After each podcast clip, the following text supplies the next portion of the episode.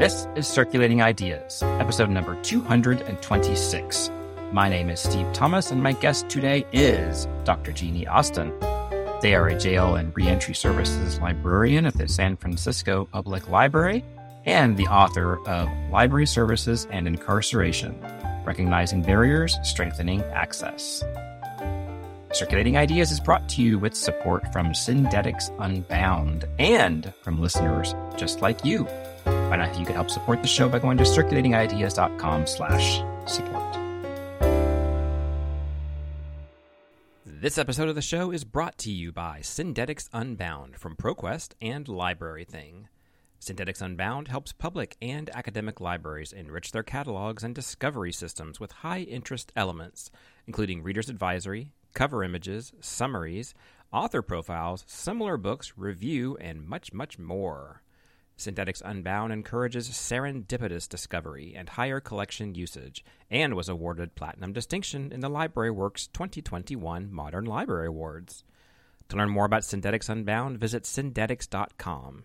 While there, be sure to visit the Syndetics Unbound blog for news and analysis, including a breakdown of libraries' top titles and other stories of interest to the library community.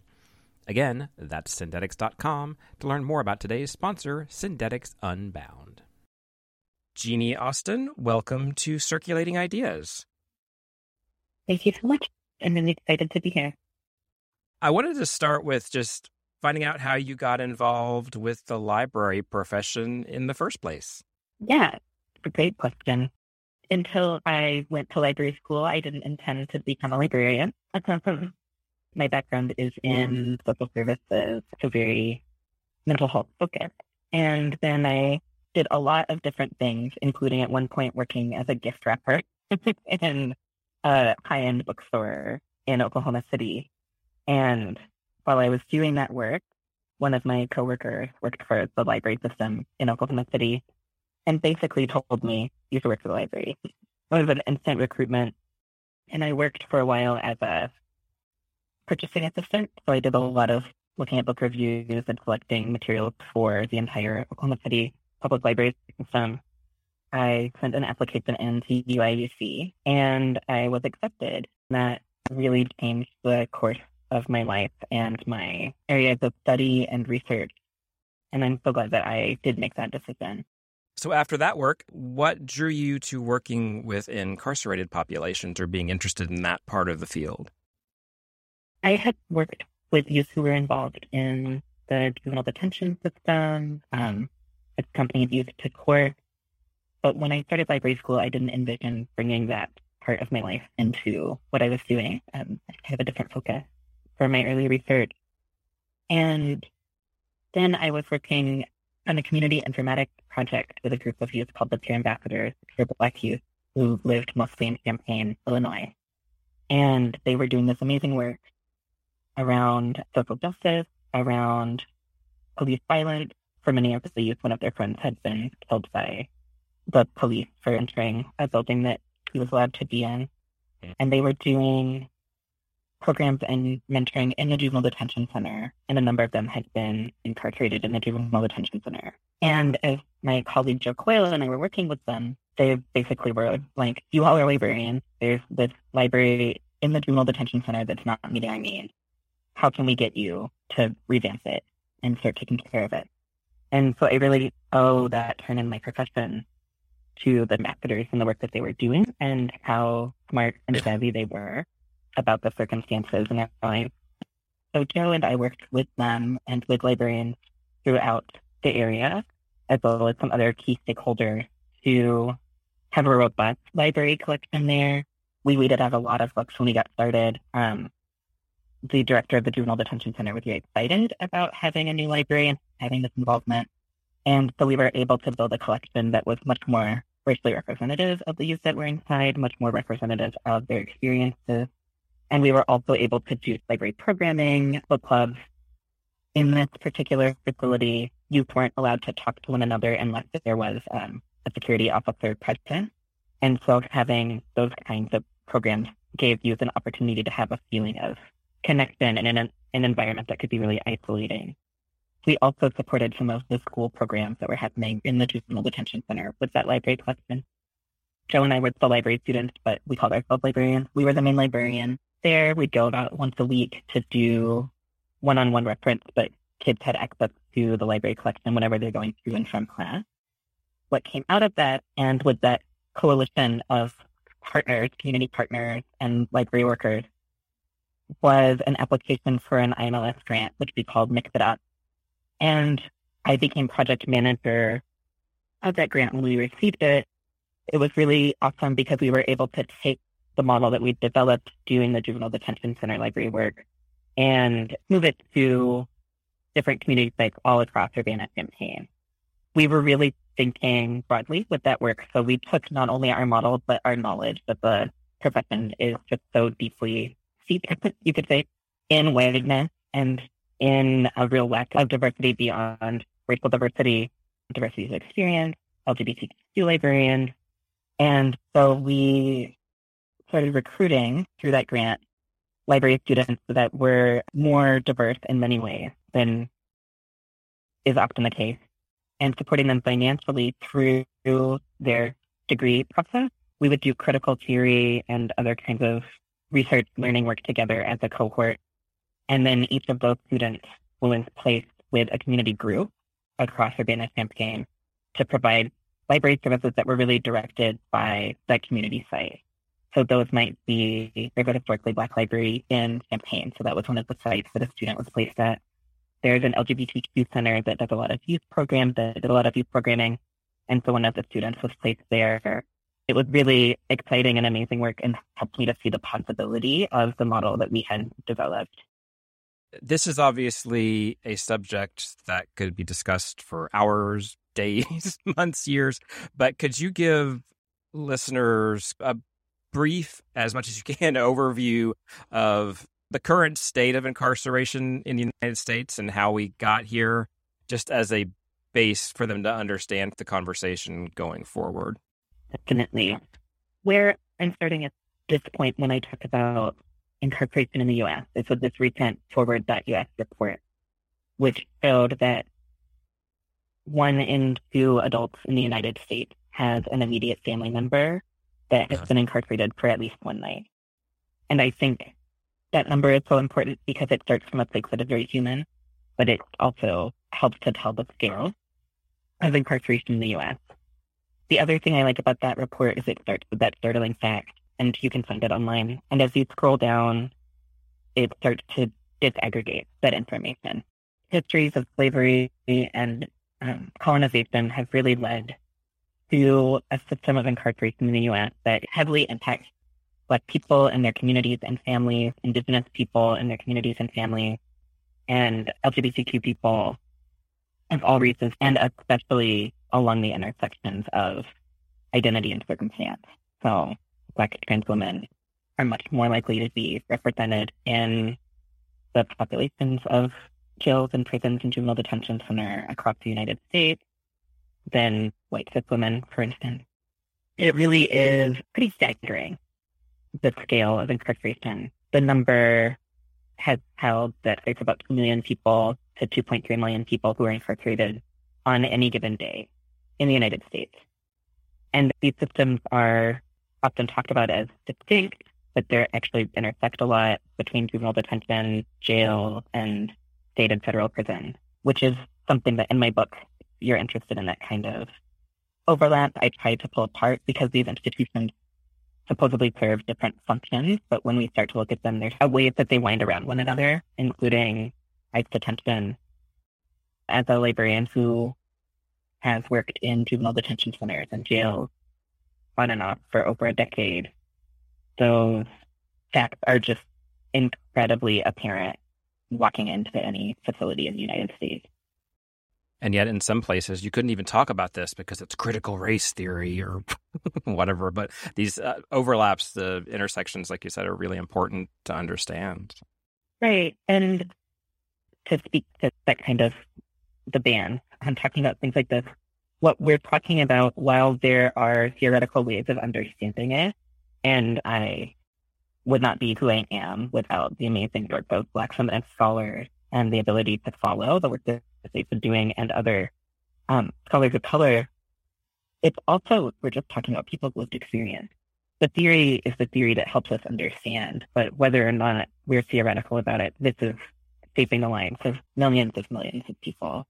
So I think for a long time, um, jails, prisons have had small collections of books that incarcerated people could look at, check out. But when did it become a more professional thing where there was an actual librarian there? How did, how did the profession get into um, this population? Yeah, that's a tricky question to answer because I think some would argue that while services exist in some places, there's not an amount of services where we would necessarily call them real. The latest version of the library standard for services for incarcerated people was published in 1992. That's currently being updated under the leadership of Tracie D. Hall, ALA's executive director. But recent research found that most prison libraries weren't even hitting the mark of those 1992 standards, despite it being almost three decades later. I see a lot of energy and interest in the field that I've never seen before related to this topic. And I'd say the closest to what I've seen in the history of this type of service was interest in the 1970s, which was also a time of a lot of social change and social regeneration. Um, and I can't say one caused the other necessarily, but there was definitely overlap in that period. And I think we might be experiencing that again. The standards for prisons that are set by the American Correctional Association, which prisons have to adhere to in order to get certification, say that there just needs to be one librarian with an MLAS in an entire prison system. What that might look like is for some state Department of Corrections, they have one librarian who may consult for incarcerated library workers, might buy the materials in the collection, but may never step foot in the prison it's really a dire state of affairs. There are some really great examples of good library work, but in a number of jails and prisons and juvenile detention centers, what was dated in um, one of the earliest professional documents I've found in the U.S., which was written in the early 1900s, it's still true today. And what that document says is this library consists of books that are of no interest to anyone or are in rags. And I think it's really important when we're talking about incorporation to focus on that kind of lack of access as a form of systemic oppression. Because in addition to there not being materials like books, there's very, very rarely access to like college databases or the internet generally. I always encourage people to think about just what they've done today on the internet or what they're doing right now with listening to this podcast and think of how drastically their life would be changed by suddenly not having that access. It, it, it's mentioned in the book about the fact that there's in prisons and jails, there's this control of information. Information is regulated to a very high degree. And then on the other side, the library point of view is that information wants to be free and all this. So, how do we square that with our professional values? There's a lot of tension there. And I think there's the kind of dissonance that people who do this work have to take on because it's very unlikely that they will not be compromising professional ideas and beliefs and philosophies. I think it's very possible that many librarians and library workers find themselves doing that in their day-to-day work, especially in this moment. I grew up in Oklahoma, and I remember not even being able to have LGBTQ children's books in the library when I was a library worker. Or they had to be in a place where children couldn't see them. So while this is very prevalent among librarians who work with incarcerated people, I don't think it's unique to them. I think it's actually a professional concern that we could connect across even given that I think there are many opportunities, I know there are many opportunities for library system, librarians, library workers to begin to address that lack of information access. For instance, here at San Francisco Public Library, where I work, we've answered over 10,000 information requests from incarcerated people in the last four and a half years. And while there's this control of information, for sure, everything we send is sent within the rules of a prison mailroom, for instance, because we wanted to get through. We've only received maybe 10, 15 letters back out of that 10,000. It's possible that some have been destroyed and weren't supplied, but I think that that speaks to the real possibility that librarians of all kinds have to begin addressing this lack.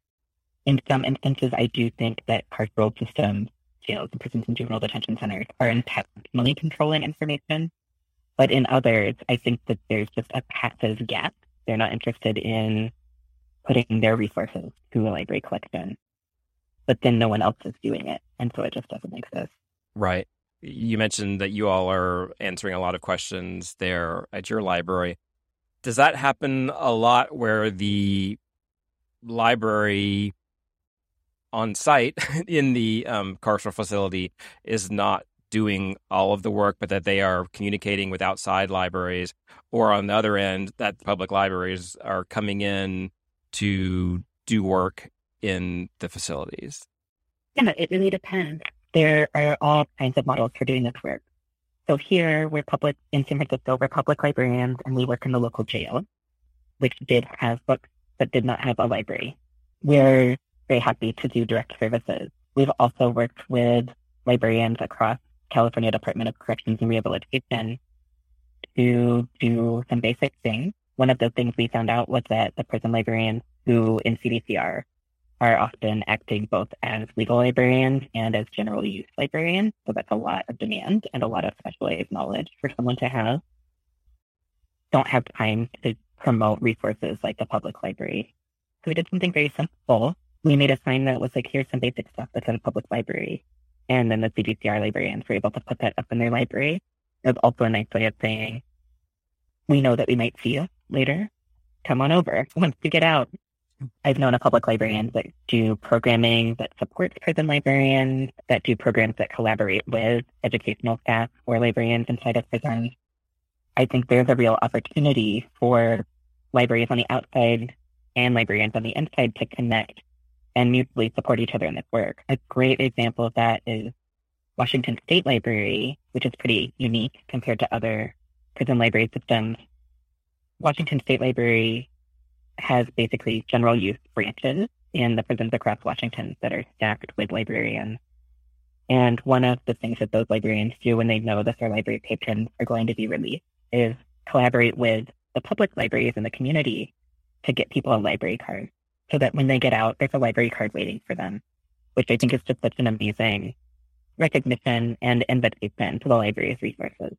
Because we know that much of what the library offers is of interest to people who are in the process of reentry. Things like basic digital literacy programming. People, if they've been inside for a decade, technology has changed tremendously and they haven't had access to that change. Resume development, getting a job, all kinds of things that libraries are already doing, even movies or story time so that they can go to something with their kids that doesn't cost money. Yeah, the possibilities are endless in this area. Yeah, I know there are some libraries that have done story times where they're connecting somebody who's in a facility with their family outside. So they're kind of beginning to do a family story time in some way, even if there's some virtual component to it. So it's a nice connection there as well. Yeah, and many libraries have also done, where I've seen this program happen many times too, programming where tech is brought in so that people who are incarcerated can tape themselves reading a book, a children's book. Yeah. And then can provide that book and that tape to their child, which is just such an amazing way of maintaining connection. What kinds of programming do you generally see for this population? Not, not when they've gotten out and are in the reentry process, but while they're still in the facility, what kind of programming uh, is useful to them?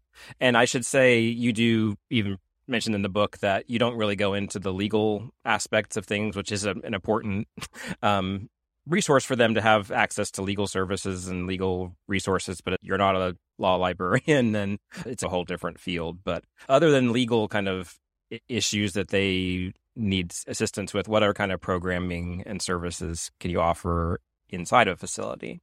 I mean, I think the possibilities are endless here and really dependent not on what people need or might want, but are dependent on what uh, a facility commander or warden will allow and the circumstances, right? Like during COVID, a lot of programming ended because you couldn't have people outside coming into a prison, except the workers. I think almost any library program that is done in the public could be done in a library in a prison or in a jail or a juvenile detention center. In Multnomah, which is in Portland, at the juvenile detention center, they're doing this amazing program where they're doing professional recording and remixing of kids who are expressing themselves through music.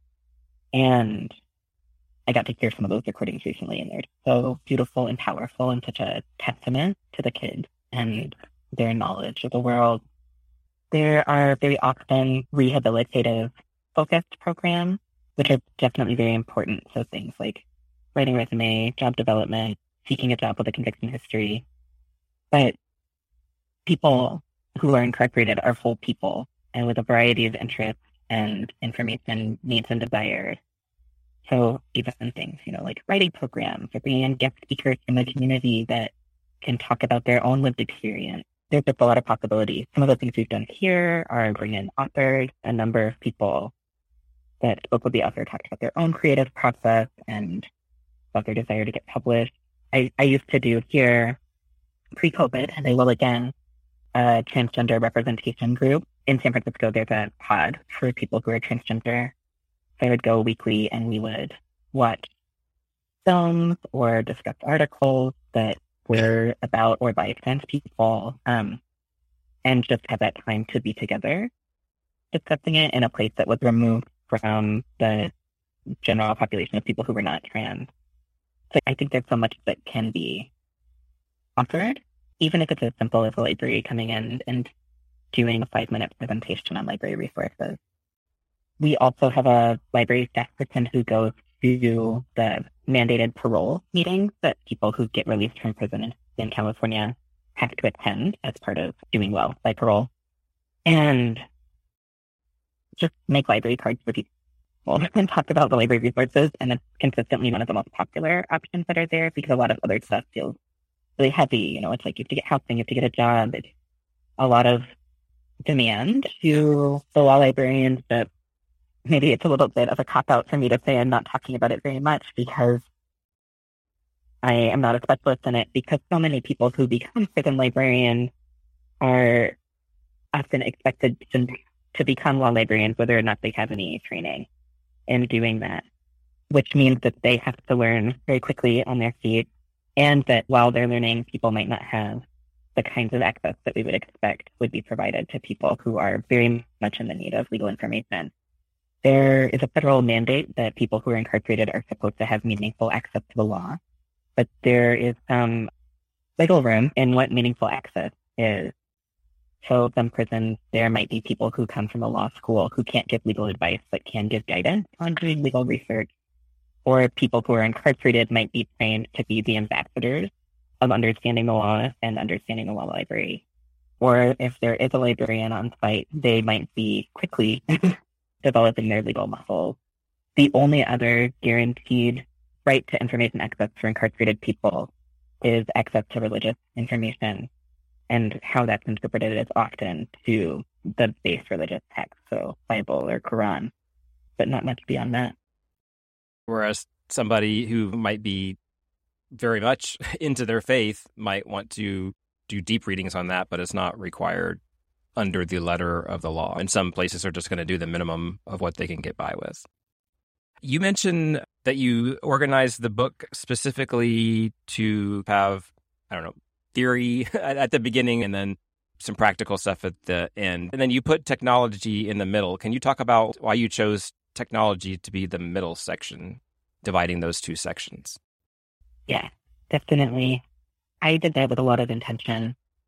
I think we are in this moment at which there is about to be a profound shift around technology and that it could really go either way. The way it's going right now is towards restricting access. In the last couple of years, there's been a few companies that have popped up that advertise their services to carceral facilities as able to take physical mail, open it, scan it so it's digitized, and then provide either that digitized scan to an incarcerated person on a kiosk or a tablet that they are likely paying a lot of money to access. Or to send that scan to the prison where it's then printed out on a different piece of paper and handed to the person who's incarcerated. This is something that the Federal Bureau of Prisons has done in a few facilities for a while. But these companies are a little bit new in that part of how they advertise themselves to carceral facilities is their ability to surveil at scale everything that's coming in keyword tracking, AI, all kinds of algorithmic analysis. What that means is that the family members of people who are incarcerated are being swept up in this giant dragnet of surveillance if we take the companies at their word that their programs actually work. What it means for incarcerated people is that they do not get to hold the same piece of paper as someone that they love, what they care about, has held. This is being legitimized through a, at times very likely real, at times likely fear mongering idea that people are slipping drugs through the mail or through books. You know, for instance, one of these companies called Smart Communications is based in Florida, and the Pennsylvania system was the first system that went to this company. So to write to someone incarcerated in Pennsylvania, people would have to write to Florida, wait for their letter to get there, wait for their material to get scanned, wait for it to get sent to the person that they cared about. And then the scan would be really floppy. They weren't great. Pennsylvania, when they went into this contract with Smart Communications, said it was because fentanyl was coming through the mail and that a number of POs had been due to the level of fentanyl that they'd encountered. There are some prominent researchers that say that that's very unlikely, that they would be so sick that they would have to be hospitalized. Pennsylvania also tried in this moment to ban any access to physical books, met a lot of resistance from communities that had been impacted by incarceration and from amazing groups like Books to Prisoners. And now people can get access to books, although it's a multi-step process. When Pennsylvania said there would be no access to physical books, they basically were saying we're going to only provide access to e-resources, so things through the tablets. Again, the tablets tend to be very expensive, or content on them tends to be very expensive to access. Ray James wrote an article a couple years ago about people being charged five cents a minute to read. And Incarcerated people's wages are pitiful. People might make, if they've got a good wage, a dollar an hour. So five cents a minute to read is basically reinforcing illiteracy, reinforcing the dehumanization of people who are incarcerated. Even in instances where people have had access to e-resources through tablets for free, those e-resources have primarily been things in the public domain. And if you think about 1927, I think that's where we're at public domain now, and before, and the publishing industry, you might assume that many of those materials are fairly blatantly racist. But even if they are not, that's a big presumption. It's very unlikely that the majority of materials that are in the public domain have much relevance for people who are seeking information about job development, seeking stories that reflect their lives in 2022.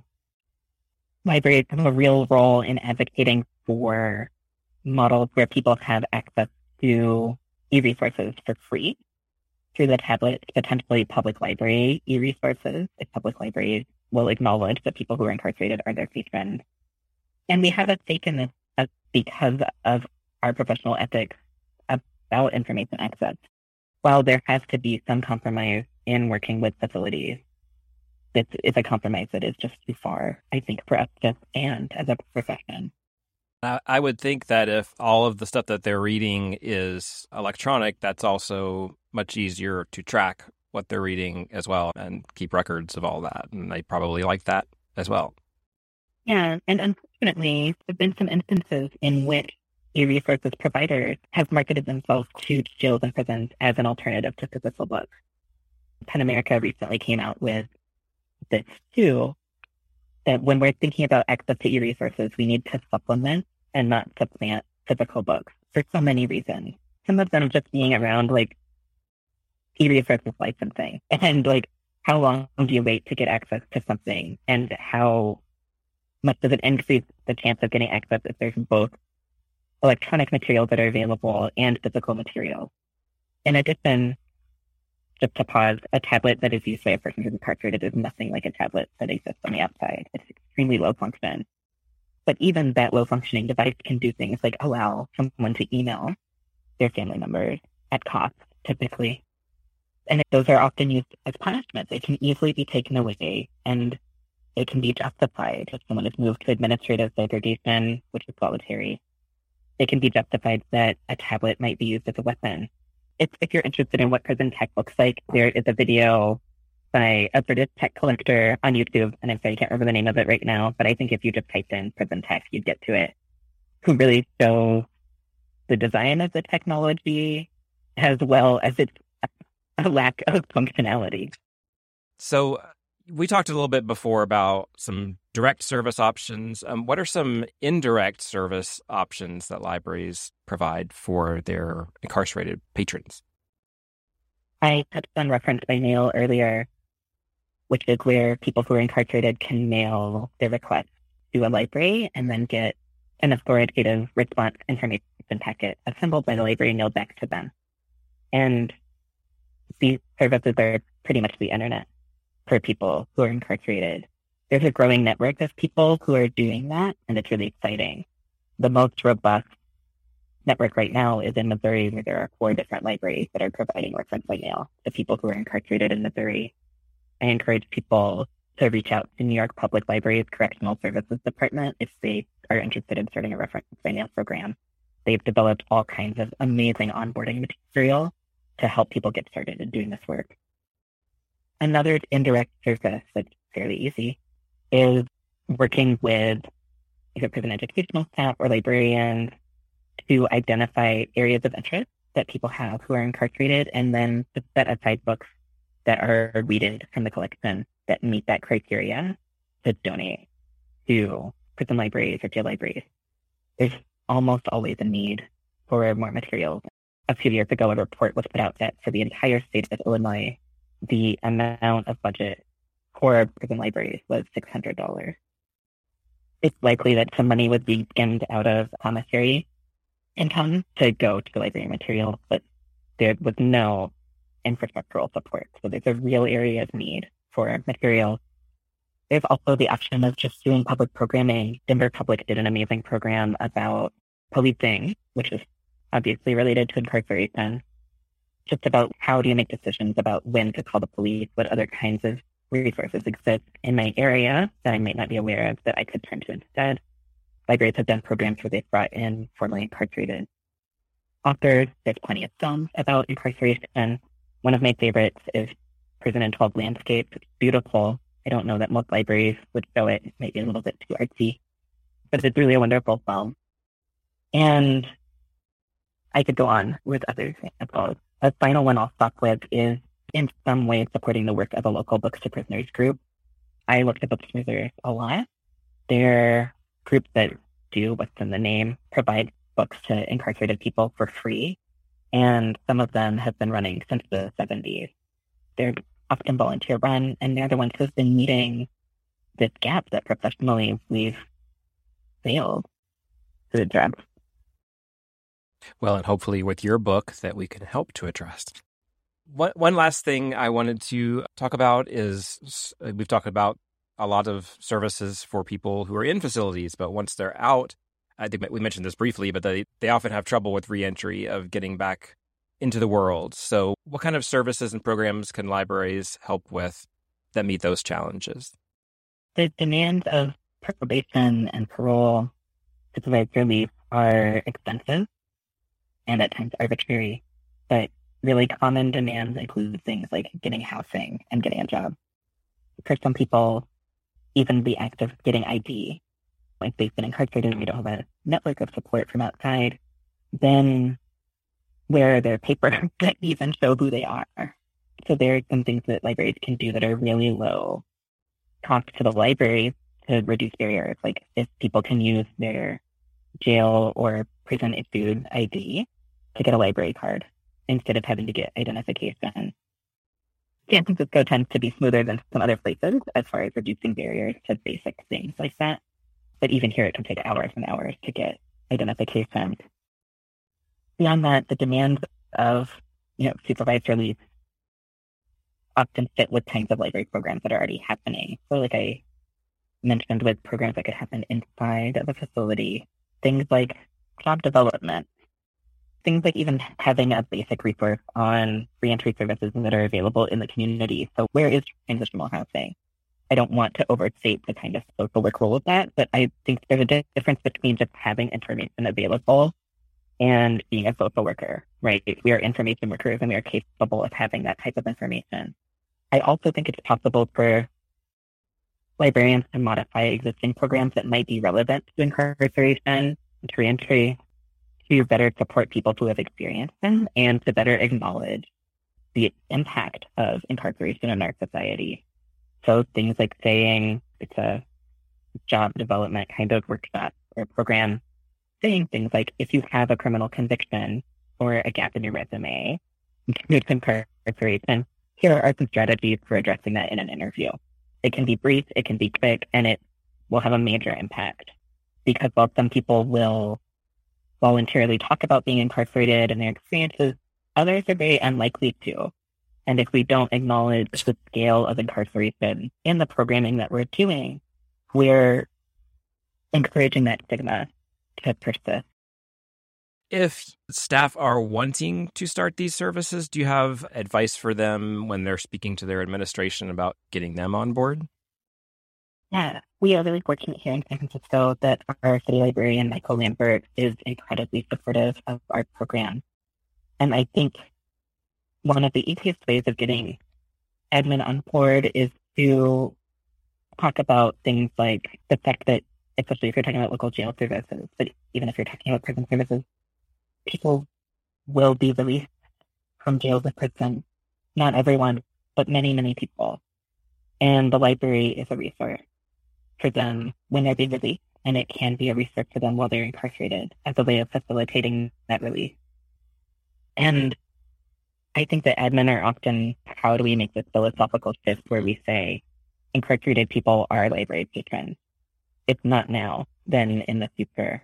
And I think it's also possible to go beyond that and to think about people who otherwise don't have access to information.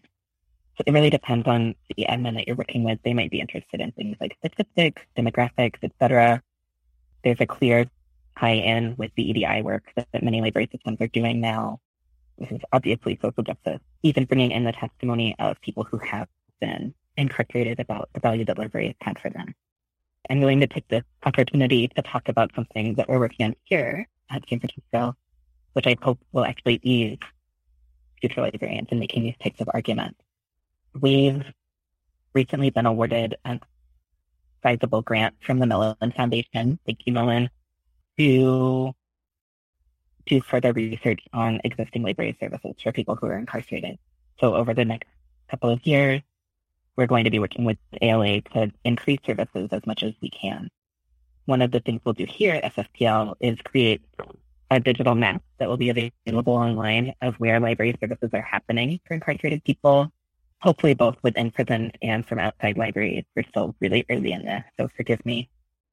And what that map will allow people to do is to look at other library systems, the kinds of services that they provide, and to identify library systems that are most like their own. A rural library system might look at what we're doing here in San Francisco and say it's only possible because we're like a giant, well-funded urban library system.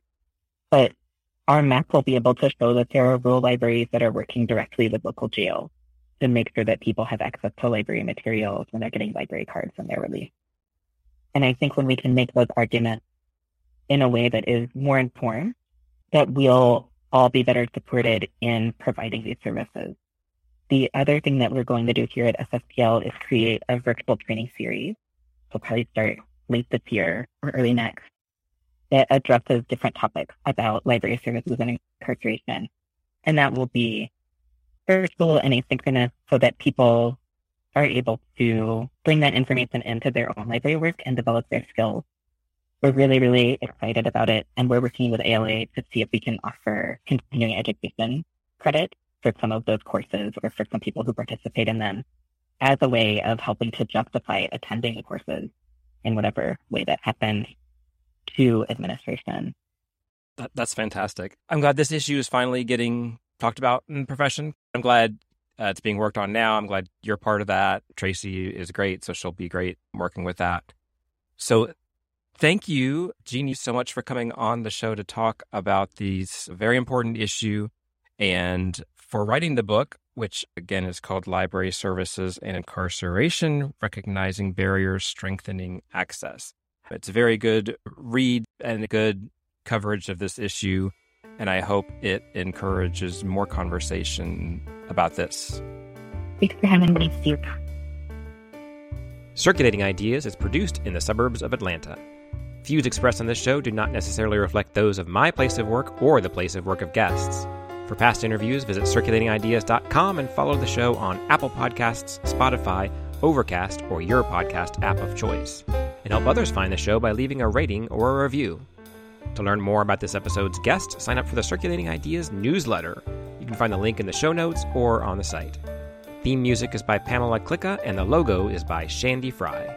Thank you for listening and keep circulating your ideas.